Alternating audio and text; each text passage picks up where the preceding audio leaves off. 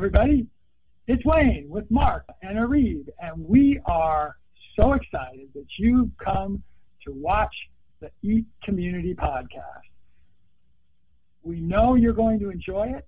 We actually did it live originally on our Eat Community webinar series, which we also invite you to come to, but you will love this podcast that you're going to be listening to right now. Hey everybody, you got Wayne Dorband and Kate Armstrong, our very special guest that's here with us today. Kate, say hi to everybody. Hi there. Good to see you. Glad you're here. All right, very cool. Um, and we've got Mark um, B from Bangladesh helping. We might have Arib coming on here a little bit um, to help, and we've got all of you.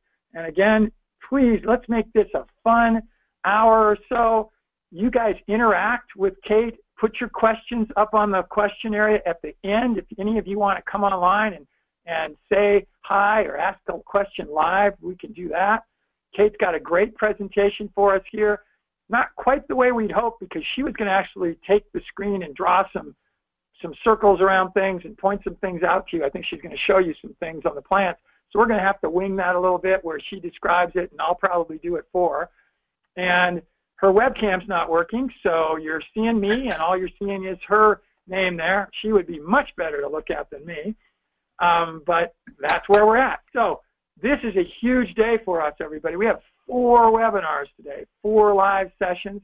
This is our first. There are three more later today, and if you don't know about those, um, send me an email. Mark put my email address up there. Most of you are members of our community, the Economic Action Team already. You have a calendar on your website that you can get the links to all these presentations at. So you might want to look at that and be able to uh, find the links if they're not there. You can also find them in your table of contents um, because Mark puts them up there also. So lots of ways in which you can connect. And we're excited to have you here, and we're going to just get going. So, Kate, why don't you tell us a little bit about yourself, where you're at in the world, um, and how, why this whole this whole area of foraging is something that's of interest to you. Well, Wayne, I'm now in the urban area in Denver, Colorado. Normally, um, I would be found outside um, because I love to find all these spring wild edibles that are right in my backyard and along the sidewalks, in the alleys, in the parks. Of course, I have to be a little careful about where, who is spraying what. However, um, we can start this uh, by letting you know that I grew up on a small, diverse farm in the 50s when we still uh, grew and produced about 90% of what we ate. And I had a mom and a grandmother and a grandfather who grew up in the Smoky Mountains. So every time we went out walking, it was a lesson in here pick this, pick that, taste this. And um, since I have all that information and I'm now in the city, I would like to pass that on to people because as long as there's anything growing out there, we really do have food. Well, that is so awesome. Um, Kate and I met gosh, I'm losing track of time, but I think it could be seven or eight years ago. Um, met her at a conference. I actually asked her if she would come out to our ranch sometime and do a do a walk with us and show us some of our edible food. And we found a time when she could do that when we were having an event that we call to celebrate sustainability. That's in the fall every year. And Kate, by the way, we're on our sixth. We'll have our seventh annual coming up this year in the fall. Um, and I think you were maybe at the second one that we did. And so um, she did that. She was just the hit of the day. People were able, and it was in the fall, and it was probably not the best time actually because all all the flowering had already occurred, and and you know a little bit later here in Colorado, probably in a month would be just an amazing time because there's so many of our plants that have flowered, and and you can probably you know she can show you all kinds of things, but that's how we met, and she is really, really good at um, at what she's going to talk about. So we'll spend a few minutes just letting you get to know her a little bit, and then she's got a presentation for us here. So I'm going to ask you probably six or seven questions, Kate. They're going to kind of be fun, um, and and one of them may be a little bit more a little more tough, but uh, uh, most people I've done this with really enjoy it. So let's start out with this one. Tell us about a person that is that's in your life that had a big influence on you related to this whole um, foraging circumstance. And, and, and it may have been, you already mentioned it with your grandfather, whatever, but just tell us about that person and, and what, what it is that they did to, to influence you in this area. Well, my grandfather is the one I would talk about. He actually started the botany department in Furman University a long time ago. And um, when I was a child, he came to visit us on the farm and he would take us for walks. And I was the one who apparently was the sponge because I even have mental pictures of him telling me things and showing me things. And uh, it was that kind of information from the wild plants that really impressed me and that I've kept till now. Very cool. What about more recently? Either a book that you've read, um, something on the internet, a person, anybody in the recent past that's also influenced you that you could tell our group about? Well, I have started to go visiting other urban foragers in various cool. places. And one of the ones that I had a good time with was Wild Man Steve Brill in uh, New York City. And he leads urban foraging in Central Park. And wow. uh, that was a very funny thing. If I'd known you were going to ask that, I would have included a picture of he and I together. So um, that was just a couple of years ago. You actually, Wayne, have influenced me greatly. I love what you're doing, and I'm so glad we're back in contact. I do want to come do some more of your uh, events out at the ranch. And um, my own friends, I would be walking around with various friends, and then I would say, Oh, look at this, look at that. And they were the ones who said to me, Kate, you ought to be teaching this stuff. So it's literally the people around me that have put me on this path. Wow, that's so cool. Um, is there a book that you've read recently, or or again, a, a place on the internet that has influenced you that you could t- share with our audience? Either, and it doesn't have to be about urban foraging, even if it's just generally about something in your life. Well, I've got to say, Yes Magazine has a huge influence on me. And uh, Sarah Van Gelder's book, The Revolution Where You Live, is very impressive and talks about the various people across the nation that are actually creating, um, well, we could call it centers of aliveness.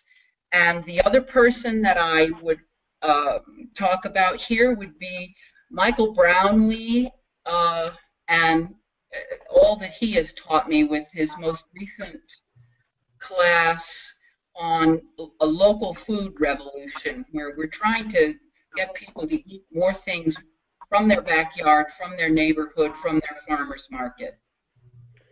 By the way, uh, Michael's going to be one of our guests at some point, um, Kate, and he and I talked about his course right before he started it, and as you know, I'm pretty busy with what I'm doing here, so I didn't get a chance to participate in it. And I, I knew it was going to be great, so I'm glad that you were able to take that. And Michael will be a great guest for us at some point. So his local food movement is is just great.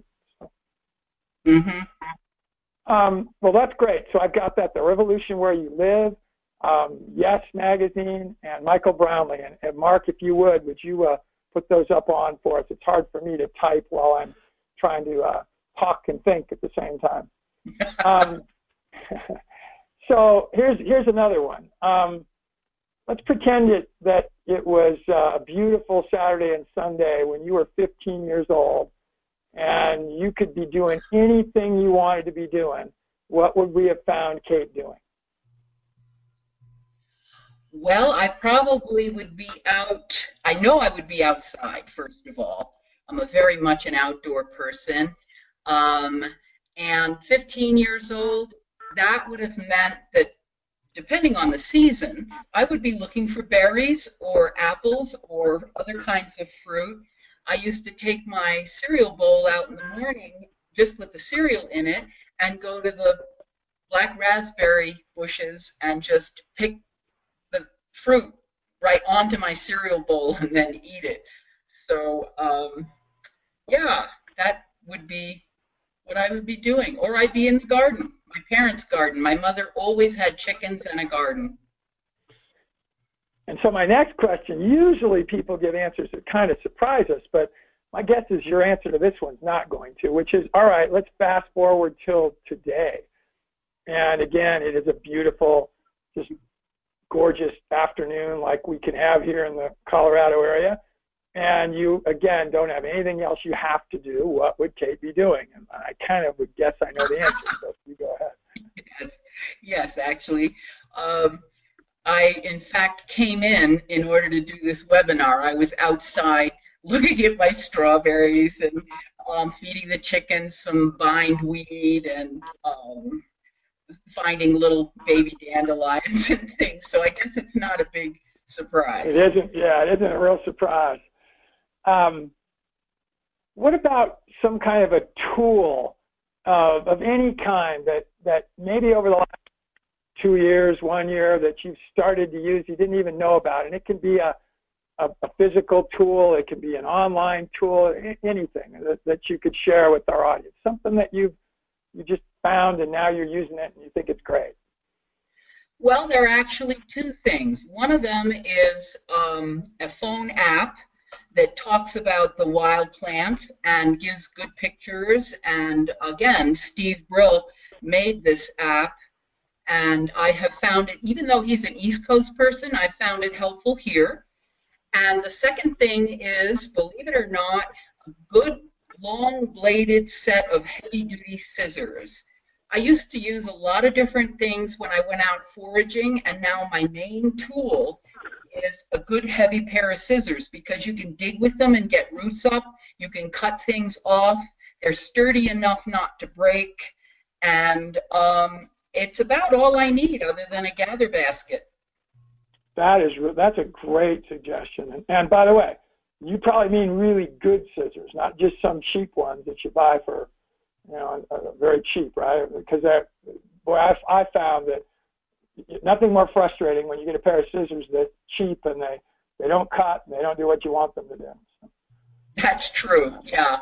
You got to have good tools. I'm still using tools that I used when I was a kid because they still work and they're still good. Right, right. Well, here's the tough question for you, and we'll end on this one, then we'll go into your presentation.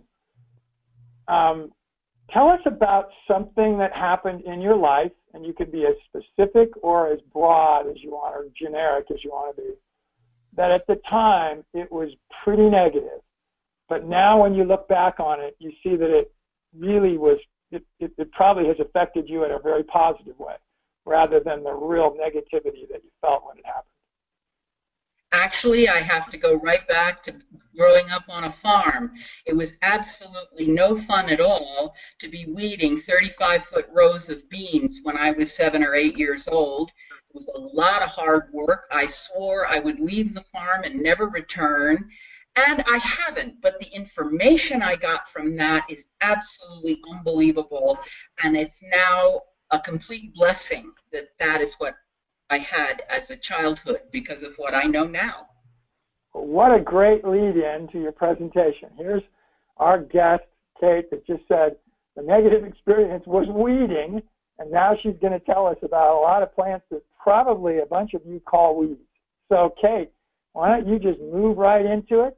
Please, everybody, if you have questions, throw them up in the question as Kate goes along. If it makes sense to ask them while she's in her presentation, we'll do it, and if not, we'll wait till the end, and we'll make sure that we get them answered for you.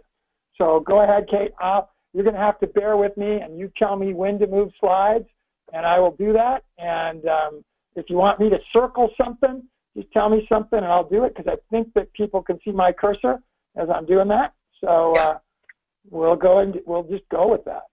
All right, that sounds perfect to me, Wayne. So let's go ahead and start with slide number one. Oh, that is it. Slide two. Now what we're looking at here is you can see there's still snow on the ground and yet here are rose hips. And particularly in the spring, if you need a little boost um, for your immune system, you need a little vitamin C, rose hips are absolutely loaded with them. And these are relatively small ones. In slide number three, you can see that you can get rose hips. If you go to the next slide, Wayne, there you go. These rose hips are almost an inch in diameter. I should have put my hand there by them. They were the most enormous rose hips I ever saw and had relatively a large amount of flesh around the seeds inside so that it made a quite a nice uh, vitamin C syrup that my grandkids, my kids, myself, all of us could eat or drink and uh, boost our immune system. They're very high, as I said, in vitamin C. So here are some winter things that winter over very well and that you can pick in the spring. And then on in slide number four, the next slide, can you, can you go to, there we go. Yeah, it's, Kate, it'll be, when you tell me to do a, a move, there's probably about a three or four second delay. So oh, good. Okay. Be patient with that. That's good to know. All right, we're working this out. What you see here is the snow has just melted, and underneath that snow, believe it or not, we have wood sorrel, which is also called sour grass, which is in the center of the screen. It has the little folded up leaves. Yes, you're circling it, Wayne, right there and it uh, is a really nice addition to many different things, salads, soups, and so forth. It has a lemony taste. It is oxalis, actually, and it comes in most plants that you get from the greenhouse. You can find it everywhere, and as kids, we used to nibble on the leaves as we walked along because it created saliva in our mouth and would give us the equivalent of a drink of water and would help with dry mouth. Also, you'll see in the foreground here chives. They also can winter over at times, even in our climate. And then we'll go to the next slide, Wayne. Okay, I'm moving. It'll take just a bit. And here you find all kinds of little things that are growing in the early spring. If we start from the bottom of the screen, the first thing you see there is prickly lettuce, and then there's some more oxalis with their little, they look like clover leaves. I'm holding back some grass, and up at the top you will see um, a, a dandelion just coming in. And the interesting thing is, is when the plants are this tiny and you eat them, you're getting the nutrition from the entire plant as if it was big. Because as we know, from a seed, everything from the plant grows out of that little tiny seed. So when you pick the little tiny greens in the spring, which is when you need them, uh, you find that you get all that nutrition in a very tiny mouthful, which is an easy way to start eating wild plants. And we'll go to the next slide and it'll show you a close-up of sour grass, wood sorrel, and it probably has other names as well. And as I said, this is actually oxalis. The only caveat about oxalis is if you tend to have stones, particularly kidney stones or gout or things like that, you don't want to eat many plants with oxalis. You have to cook them first so that it the oxalis is no longer um, an, an, active part of it because it can combine with uric acid and, and give you some problems there. So um, other than that, if, if you're good to go, it's a great little plant. I put it in fish sauce, I put it in cream soups, and it just gives it a little lemon lift without having a lemon. So it's very pleasant. And what's the next slide?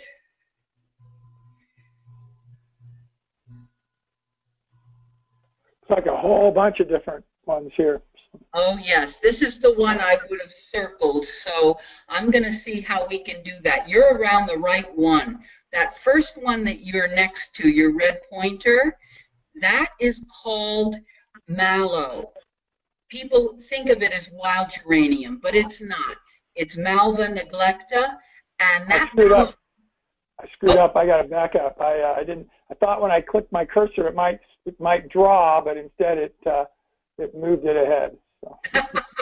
well, that's okay. But the oxalis looks. I mean, I'm sorry. Uh, the Malva neglecta looks like it has little geranium leaves. It's not, and it doesn't taste like that at all. They're actually very delicious. The stems are delicious. The root is good. The whole plant is very edible, and I know a lot of people who put it in green drinks in the morning because it gives you a lot of antioxidants and minerals and vitamins and so forth. Now, if you move just a little bit to the right on your screen, you'll see something that looks like little feathery tiny leaves coming out in a ray, in a ray, a circular ray. And um, down a little further, way down, down, down. There, these things, these little, uh, they're very thin little leaves. It's um, up and to your right. Uh, okay. It looks like looks like grass a little bit, like yeah, right here. Looks like grass. Yes, there we it. go. Right here, it's growing out in a circle, a little circle. Okay, those right. two things are actually not grass at all. They're called salsify, and when you get the salsify that uh, uh, with a big root. Those roots are very tasty. They used to use them in soups and stews the same way you use carrots. And um, I'd have to give you a picture when it's older because most people would recognize it. These are all weeds that are found almost everywhere. And then if we move directly uh, toward the top from the salsify, and just beyond the mallow, you get up to where there's some rocket. Well, rocket at the top of the picture, there's two or three kinds. These actually are part of the mustard family, which is a huge family, and these leaves have a nice little peppery taste. Actually, they are called arugula, and you find them in the market. All of these plants were found in February growing underneath this white weed uh, row cover you see up in the corner here. That's a white row cover. And I just picked it up and found all these plants growing underneath. So I thought I would show that. That's really early spring. That is very cool. I have a question. When um, when you take the uh, the the one that that was the array here that you said the roots were good. So let's pretend that it's later in the year and you're pulling that up and the roots are there. Could would could you you know there'll be a little dirt on them. Could you just wipe them off with your hand? And if you felt like they weren't going in places where there were chemicals that were bad, you would you could just eat eat those roots just raw, just as you just as you found them there, or are you doing anything to prep them? Well, I think they would probably be pretty unappealing when they're raw.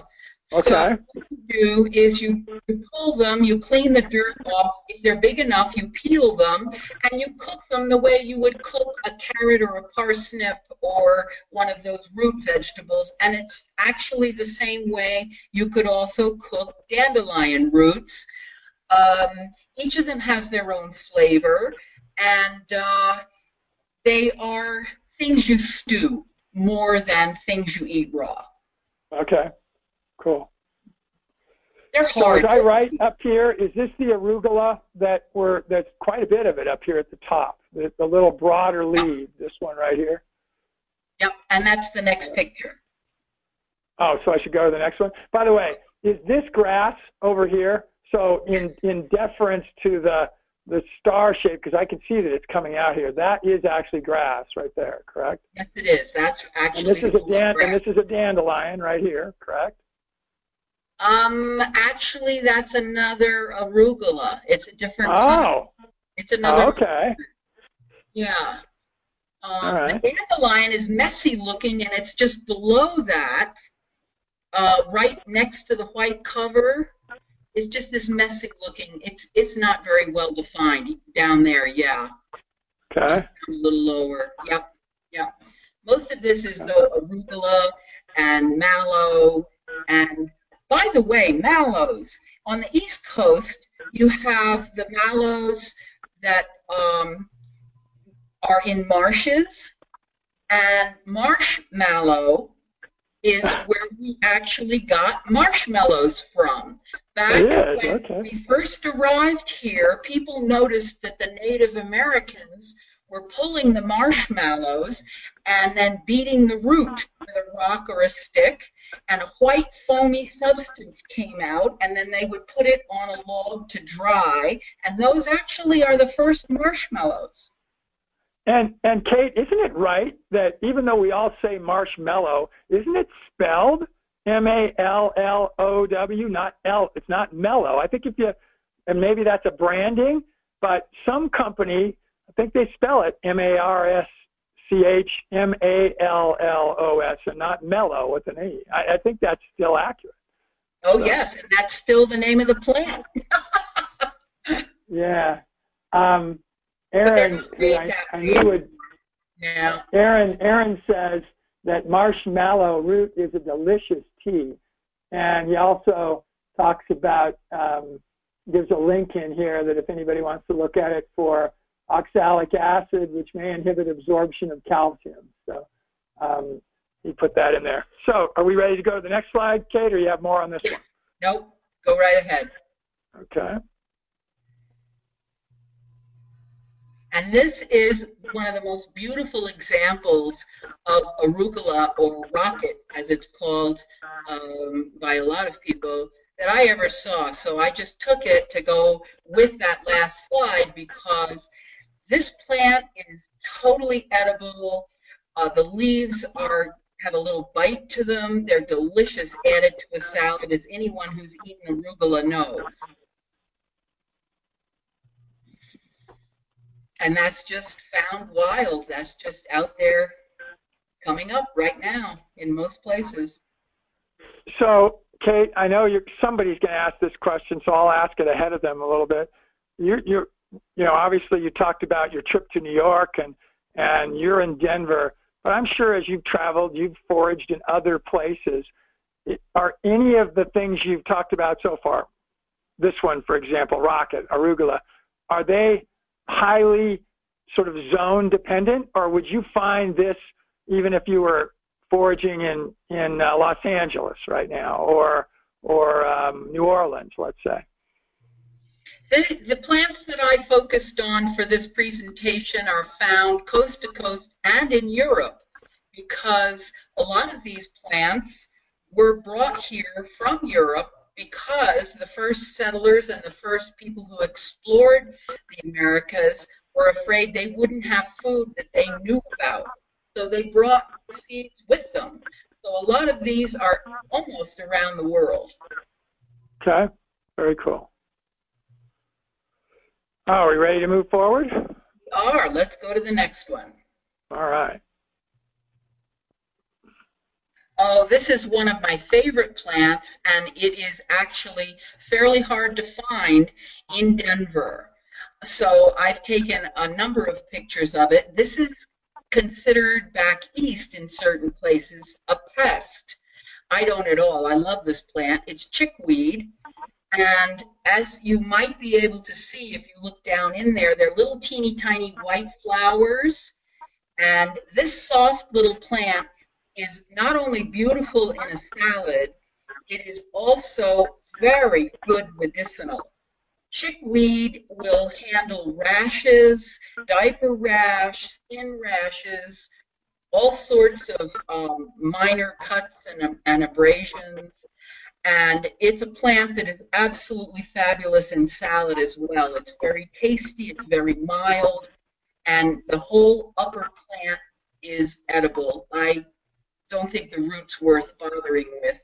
Besides, if you just cut off the leaves, then maybe it will grow back again.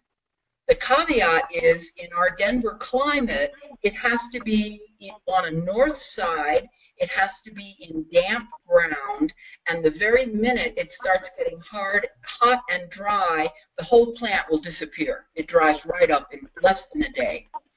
So I have some growing outside of my house, and you can go to the next slide, which is another close-up of chickweed.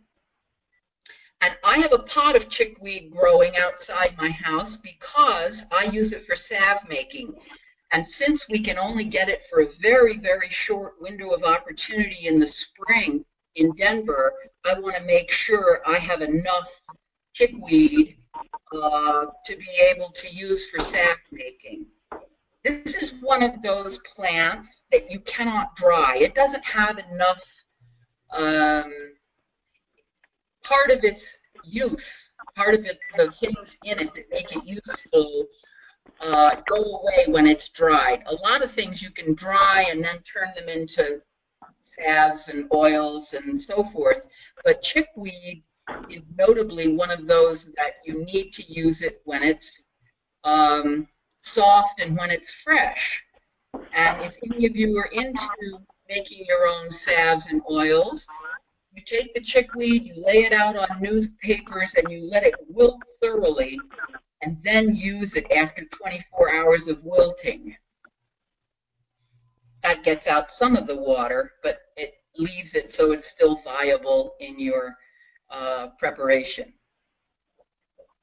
By the way, just for everybody there, uh, you know, we seem to, this is our technical difficulty uh, webinar. I, my phone that I was using to uh, connect because my internet connection has, Mark said earlier, I was not coming clear very, very clear on, and I can always come through clear on the phone. The phone went dead, and I, I had to go grab another one. That's why the people watching saw me disappear from the webcam, but I, I heard all of that, and you didn't ask to move to the next slide, so everything was good. Um, so now I will. all right. Well, we will do that. yes. This is also found almost everywhere. It's violet. And the thing about violets that a lot of people don't know is the flowers are edible and they're delicious in a salad. The leaves are also edible. And of course, the caveat here is know where you're picking your plants and one of the reasons you see me with these pictures um, along old fences and out in alleys and things is because people don't spray out in alleys. They don't bother. And so this is very good for me. The only other thing that I watch out for is what else is in that alley. If it's an alley that has old cans and tires and things like that in it, I don't pick anything. But if it's a it's an alley like behind all of these suburban houses where you don't have runoff from industry and you don't have runoff from cars and things like that, it's a pretty good place to forage. Um, so I showed this little picture because I wanted people to know that violets are one of your good food sources. And we can go to the next slide, Wayne.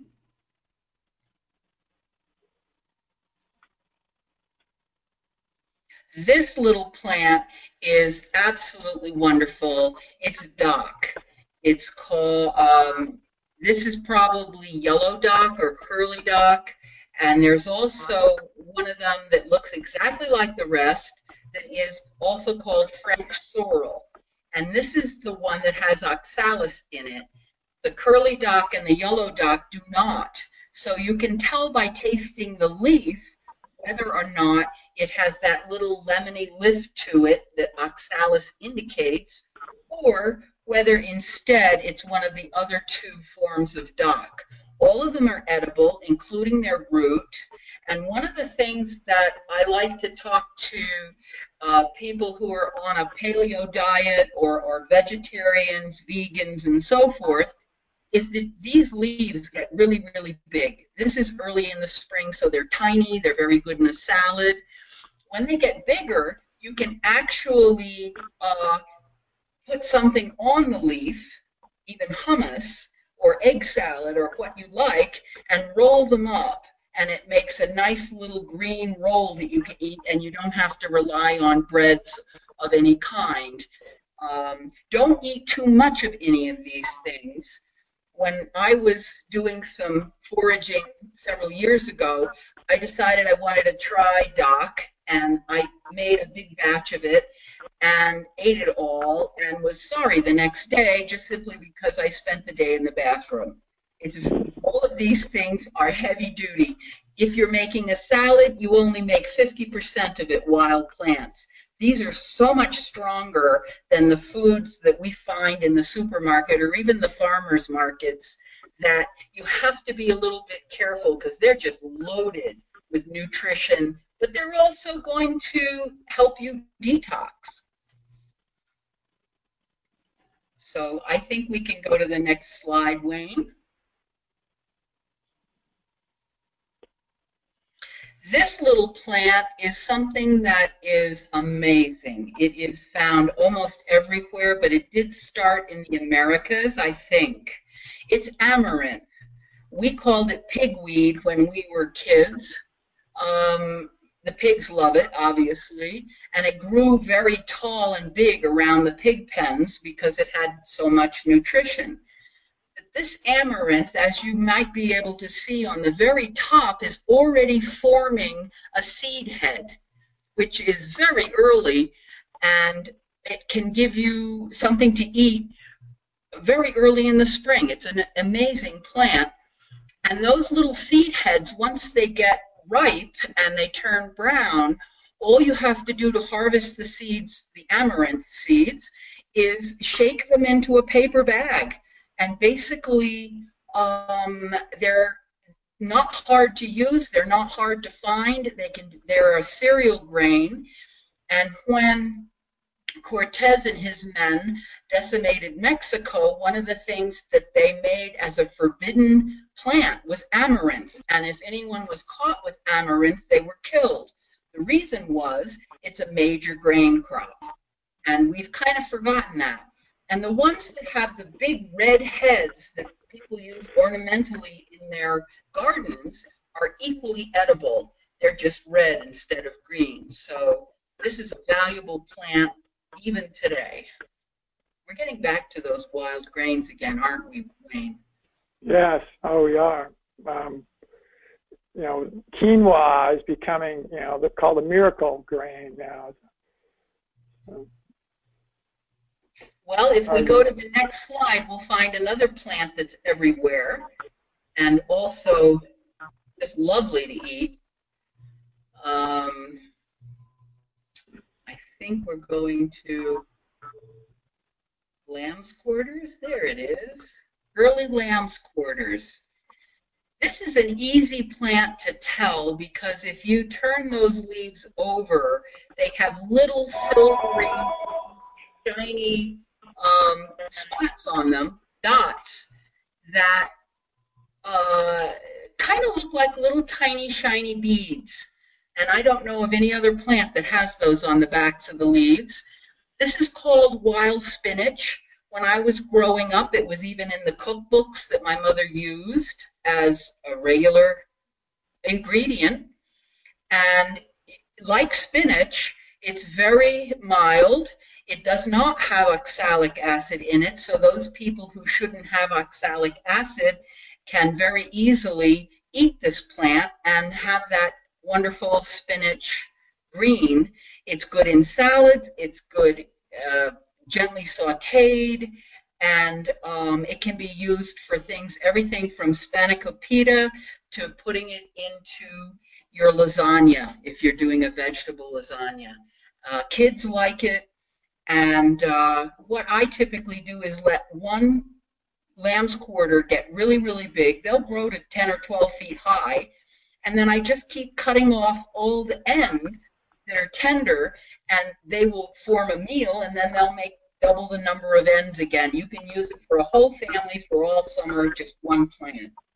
So it's a it's a valuable green, and you'll find them everywhere. If you go to the next slide, Wayne, I think we can see this big forest of them, if I'm not mistaken. I'm out of control. Here we go. That's all lamb's quarters. it just has come up everywhere, hundreds and hundreds of them. And uh, as you can see, the seeds that means they're not only very viable, but there are thousands of seeds on one plant. This is another plant where the seeds are a grain crop.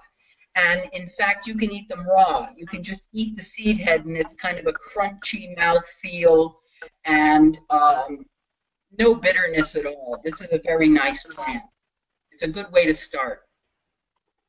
And our next slide will give us a little more of uh, some spring beauties here in the same area.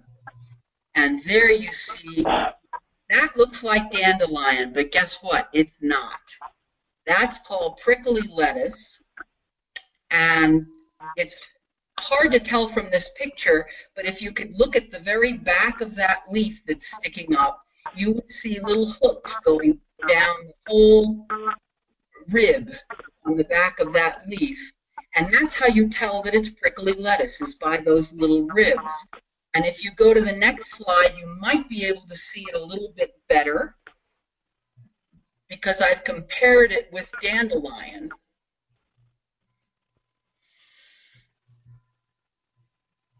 Oh no, there's the dandelion first. Okay. Dandelions, as you know, grow absolutely everywhere. This is a plant that was imported by the James Bay Company, by the Hudson Bay Company, and by the pilgrims on the Mayflower. They didn't want to leave Europe without this plant, so they brought dandelions to the New World. We didn't have any here. This is actually uh, introduced from Europe. The reason is, is dandelion is not only a fabulous survival food, it is also a very good medicine. So first thing in the spring, it's up first. And if you eat some of the leaves, it helps do a gentle detox and it tones up your liver and your large intestine and your kidneys. And this was one of the bitters that is so important to have at the beginning of a meal one of the reasons that we started with salads is because if you have a little bit of a bitter before the meal, you wind up booting up your gallbladder and it releases the bile into the stomach, which then digests the rest of your meal much more easily. So in Italy, they have Campari and bitters as an aperitif. You have Swedish bitters and German bitters, but you can go in your backyard and just pick a leaf of dandelion and wind up with all the bitter you want. Now, before they bloom is when they're the tastiest raw. If they have not bloomed yet, those leaves aren't bitter yet.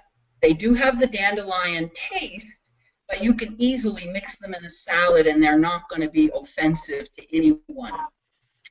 You'll see at the top of the picture there is a dandelion in full bloom. It's out open flat that's the time when you can eat the flowers. They have to be opened flat. They can't be before they've bloomed, and it can't be after they've started closing up. Right at that point, they're very tasty. They're sweet. That's when you use them for wine, and that's when kids like to eat them. Also, the dandelion stem is hollow, and kids like to use it for a straw. So the dandelion is one of your most amazing survival food and medicine that we have. And I keep having to apologize to them for all the trouble we've caused them. So, and then the next picture, I think, is the comparison between dandelion and Yeah, here we go.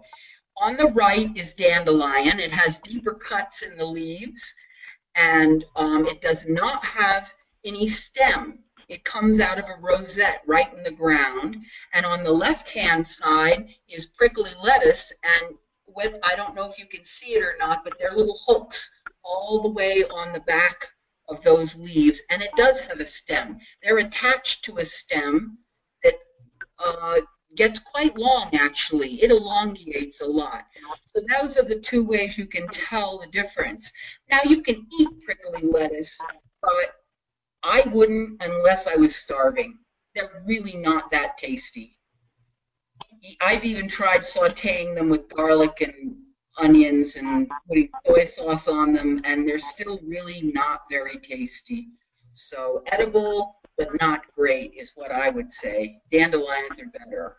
And we can go to the next one.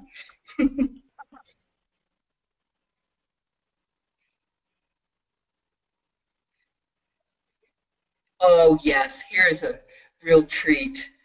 Uh, can you see the praying mantis in the middle here? Uh, this is, I have slides where I have just got all these wonderful creatures that help us out so much. And this praying mantis is literally eating the uh, bugs off of my plants. And in the background here, you will see uh, periwinkle, vinca minor. Vinca minor is an awesome remedy for any stomach upset. If you make a tea using these little periwinkle leaves, vinca minor, and include a bay leaf, and include any kind of mint or spearmint that you like, this is a very safe, effective tea for your entire alimentary canal. The bay leaf breaks up gas. The periwinkle leaves relax the intestinal system. And of course, the mint sweetens your whole system So when I was pregnant and um, having a lot of indigestion, I just kept a big jar of this tea in the refrigerator and drank it all day long because otherwise, the only things that didn't upset me were canned pears and water. So that was that. And I'm going to point out one other thing in this picture. We have bindweed all through this in the background. Now, it's one of our dreaded plants for gardeners here. However, if you pull the bindweed when it's tiny, it's a very nice little addition to a salad. And the flowers from bindweed, which are a morning glory flower, are delicious in salad. So even this plant, you can you can eat your way to freedom from weeds in your garden if you really have an intention to do that. And we can go to the next slide, Wayne.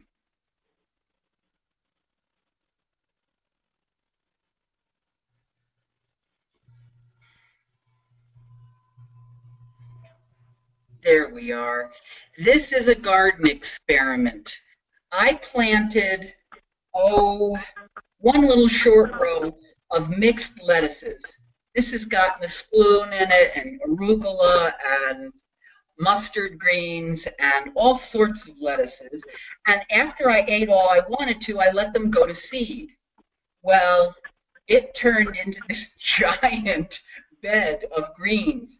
Now, all you have to do is cut these off with scissors, and you have a salad. You're done. If you go to the next slide, we'll show it a little more close up of the variety of lettuces that that all seeded themselves in. This is the advantage of getting organic plants and organic seeds. They will seed themselves in.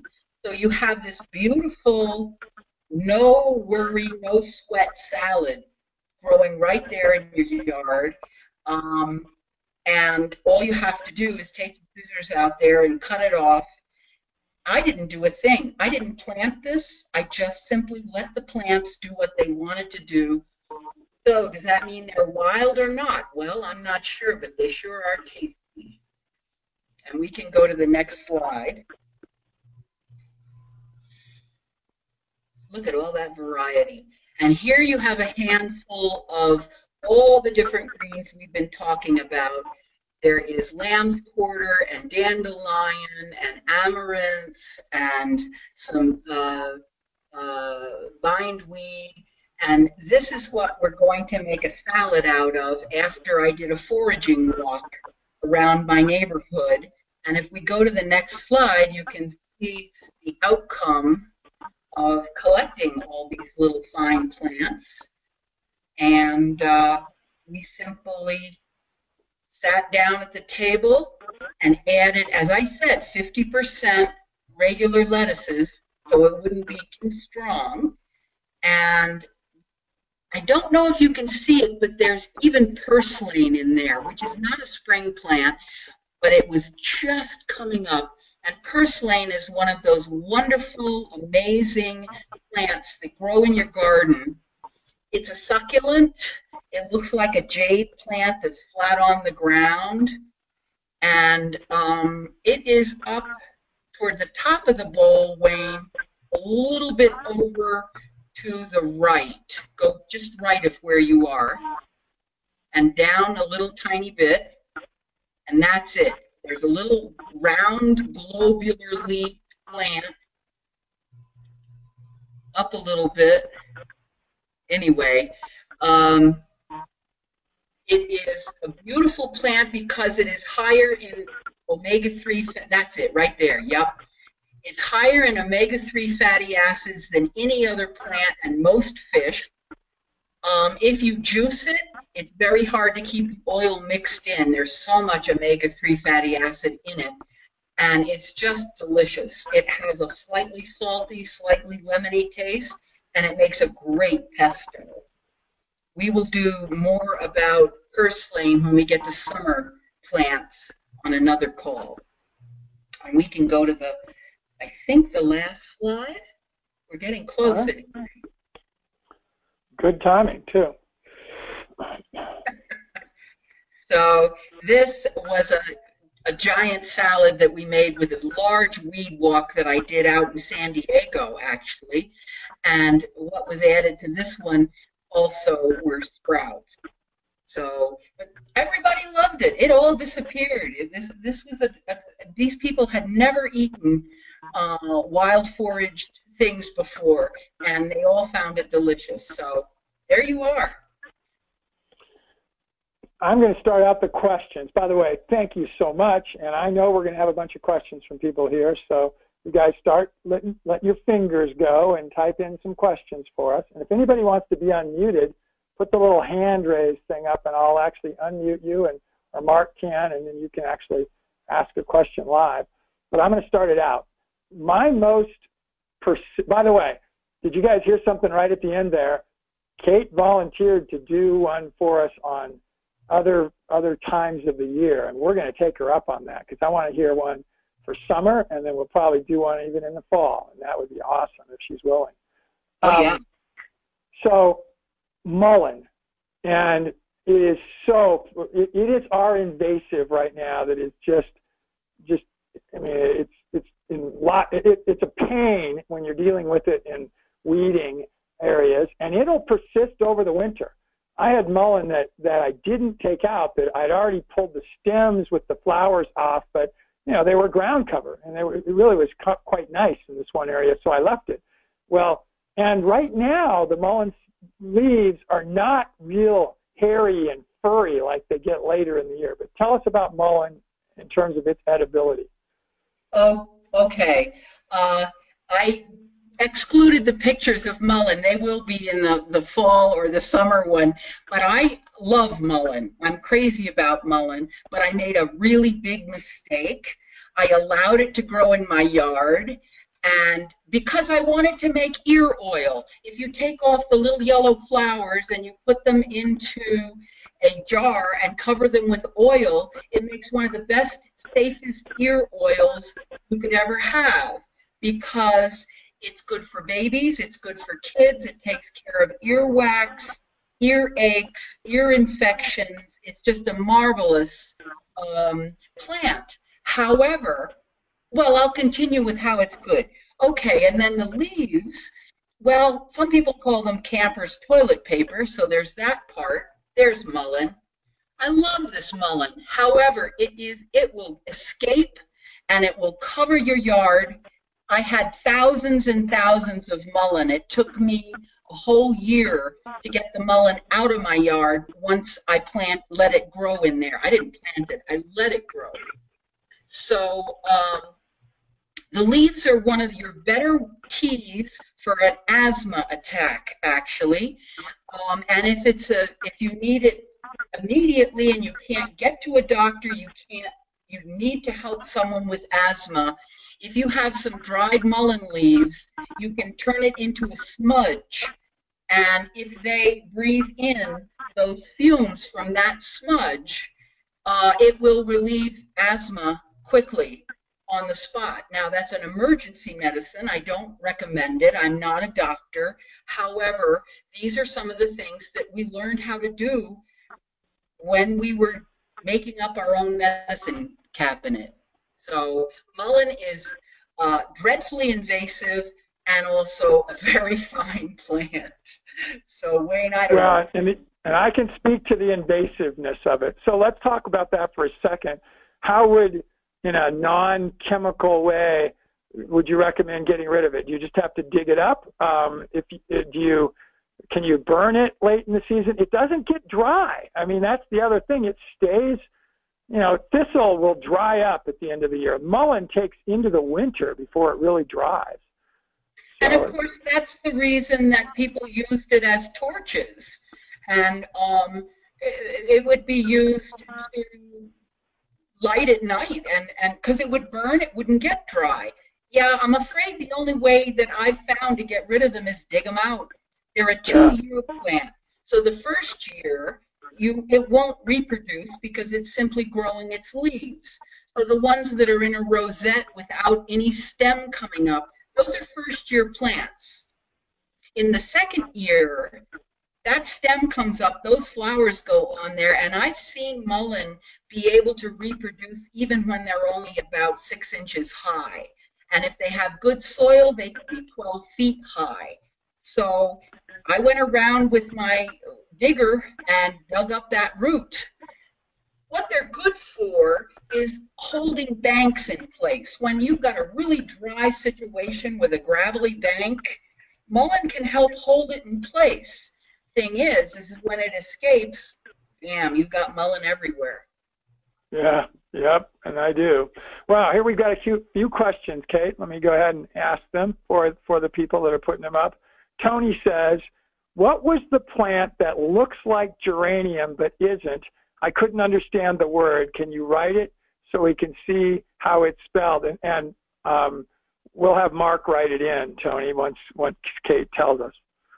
Okay, the plant is a mallow, M-A-L-L-O-W,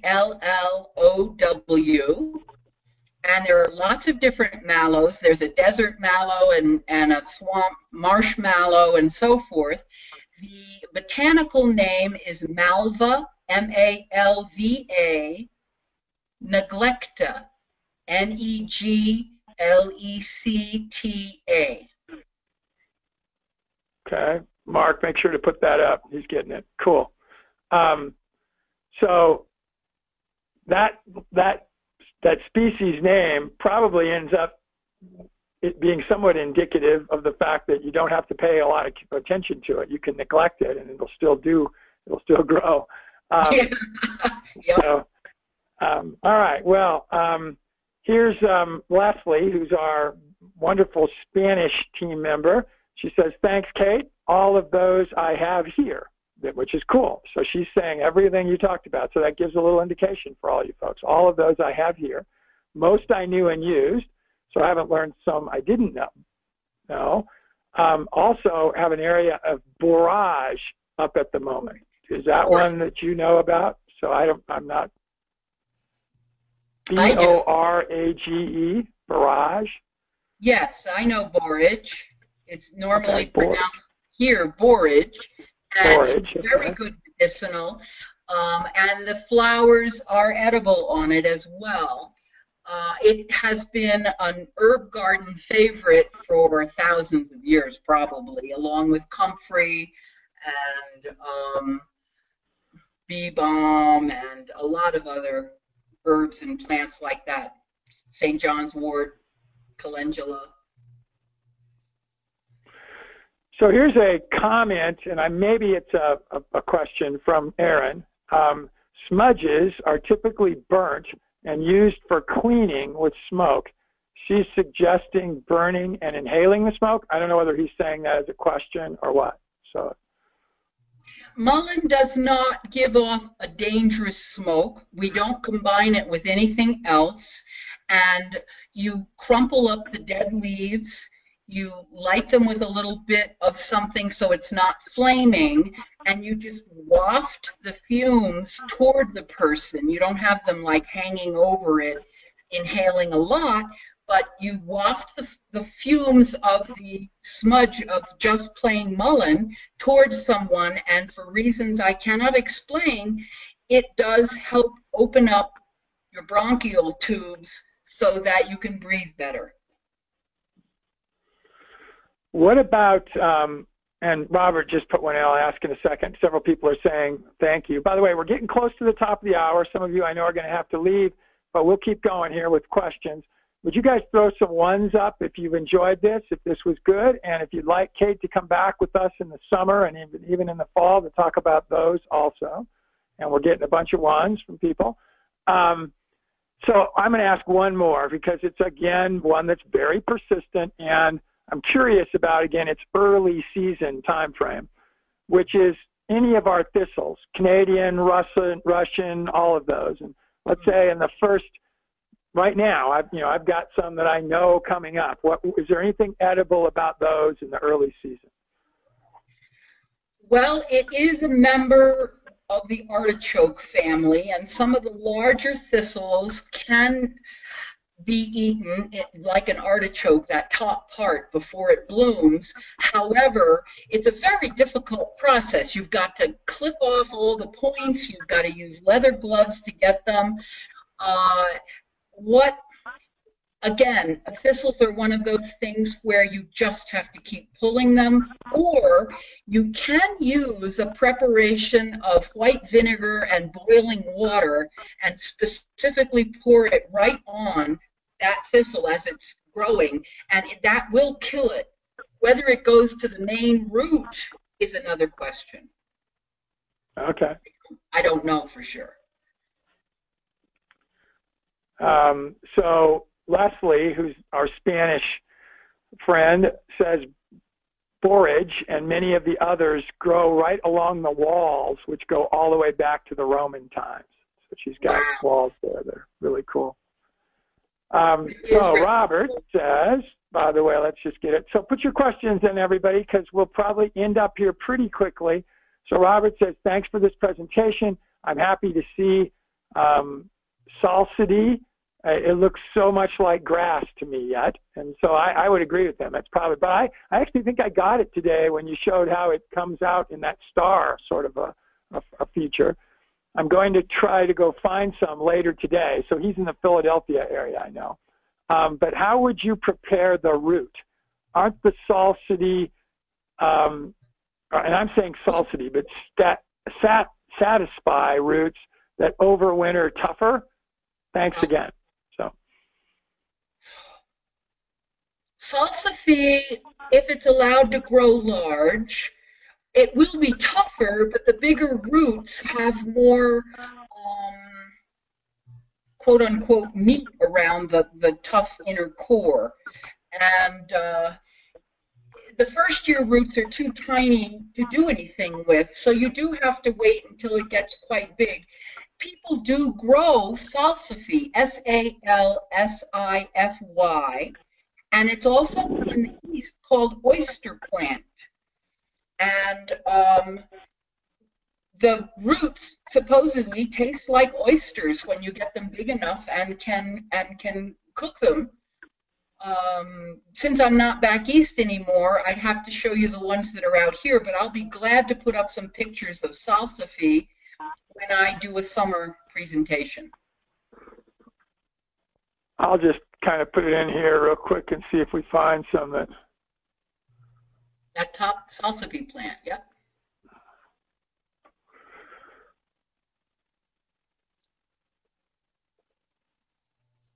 All right, so here, everybody, you're seeing roots, and and you said something there, and I'm. Let's look at these that are right here. Are you saying that if you were to cook those, did you want to do you, do you want to cook the inner core also, the whole thing, or would you take anything out? Okay. I would cook the whole thing. If if something is too tough to eat, you'll know it and can spit it out later. But um, I would keep the integrity of the root and see how they're peeled. Obviously, you peel them, and in this same uh, presentation, you can see that there was one picture that was called oyster plant. That's what I knew it as back east. Here, it's a different color flower and it's a it's a different taste, but it's still edible. So while I'm pulling this up, um, Aaron, who is a, a, pretty good expert in this, and he said something interesting, and you didn't address it, but he says, um, I would like to recommend looking up poisonous lookalikes. Uh, okay. Purslane, for instance, has a lookalike that grows right next to it, and then he goes on and says, only eat plants that you can positively identify in two or more field guides. I agree with that wholeheartedly. Um, the one that's the look-alike for purslane, what I do is I have pictures where they're both in the same picture. Once you see them together, there can be no mistaking it. They're very, very different actually when you look. Uh, the look-alike for purslane is um,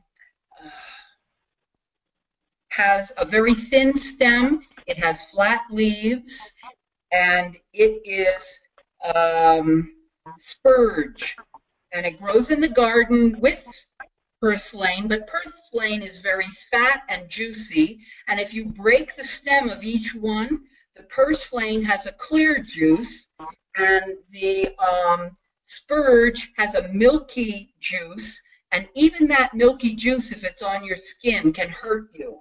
So I'm very careful about that, and when I get to that part, I will definitely show both, Wayne. I put in the um, search for oyster plant. Does this look familiar now? This is obviously the, the vegetative form. No, uh, not at all. These look okay. like. Yeah, that looks very. Yeah, I didn't think so. It looks real different. So it's probably something else that people are calling that. Um, so Robert says pigs will destroy thistles if you can find them where they can dig them up. They really enjoy them.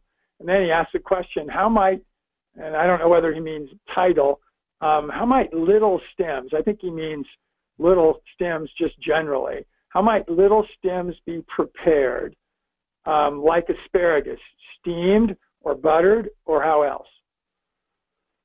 I haven't tried it, but when I pulled up my last uh, thistles just yesterday, I looked at them and thought, huh, I bet these could be prepared just like asparagus. So I, they are not um, inedible, uh, they're just hard to eat because of being so spiny, but maybe those little roots, which is actually the stem underground, would be tasty. And so I can report back on that, but I haven't had experience with it yet.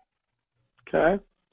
And then again, we're probably going to wrap it up here. We're a little bit over. Um, we'll be patient with any other questions you have in just the last couple sec- minutes here, and then we'll let Kate go.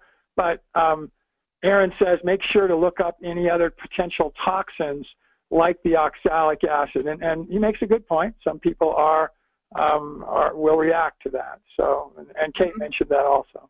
So, mm-hmm. um, all right. Anything else from any of you guys before we wrap up here for the day? This was really awesome. Um, very helpful for me, and I'm not a plant guy. That's why this is really good for me. I, I can we'll, we can do a, a fish foraging or an aquatic foraging effort exercise. Maybe we'll even do that at our workshop here over the weekend. And I can show you how to eat snails and different kinds of crustaceans and a whole bunch of other other things. But boy, when it comes to plants, I love to have people like Kate that can give me knowledge that I don't have, and Aaron, you obviously too. And that's the cool thing about our community. Um, so, and and Tony says I'd love that kind of foraging. Maybe we would. Uh, maybe we'll do one of those sometime. But the thing about aquatic organisms, Tony, is they aren't as universal. They're very temperature dependent usually, and and so there'll be some that just can't tolerate really cold water, and some that don't tolerate really warm water. So um, that there's a, a little bit more of a, a zonage to them probably. All right, everyone. Thank you for being here. Everybody, a bunch of people are all still here. thank you, Kate. We're going to have Kate back again and probably try to do a summer and a fall um, time frame also. And uh, Roberts is saying yes, I'd love to see that, and others are saying the same thing. So I think it's a good time to go ahead, Kate. Any last things from you? Well, I'd love to come back, and um, I think that that caveat about some things being poisonous is a very good one, and I will be glad to cover that in more detail in the next presentation. And thank everybody for being here. I really appreciate it. Well, thank you. And thanks to all the audience. Mark, thank you for helping. And um, we will see everybody on three more of these sessions throughout the day today. So thanks all. Have a good rest of your day. Bye-bye.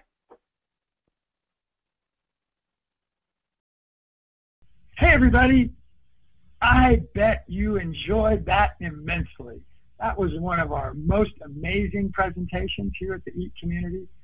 Please look forward to our next podcast in the very near future, and we look forward to seeing you again on the EAT Community Podcast.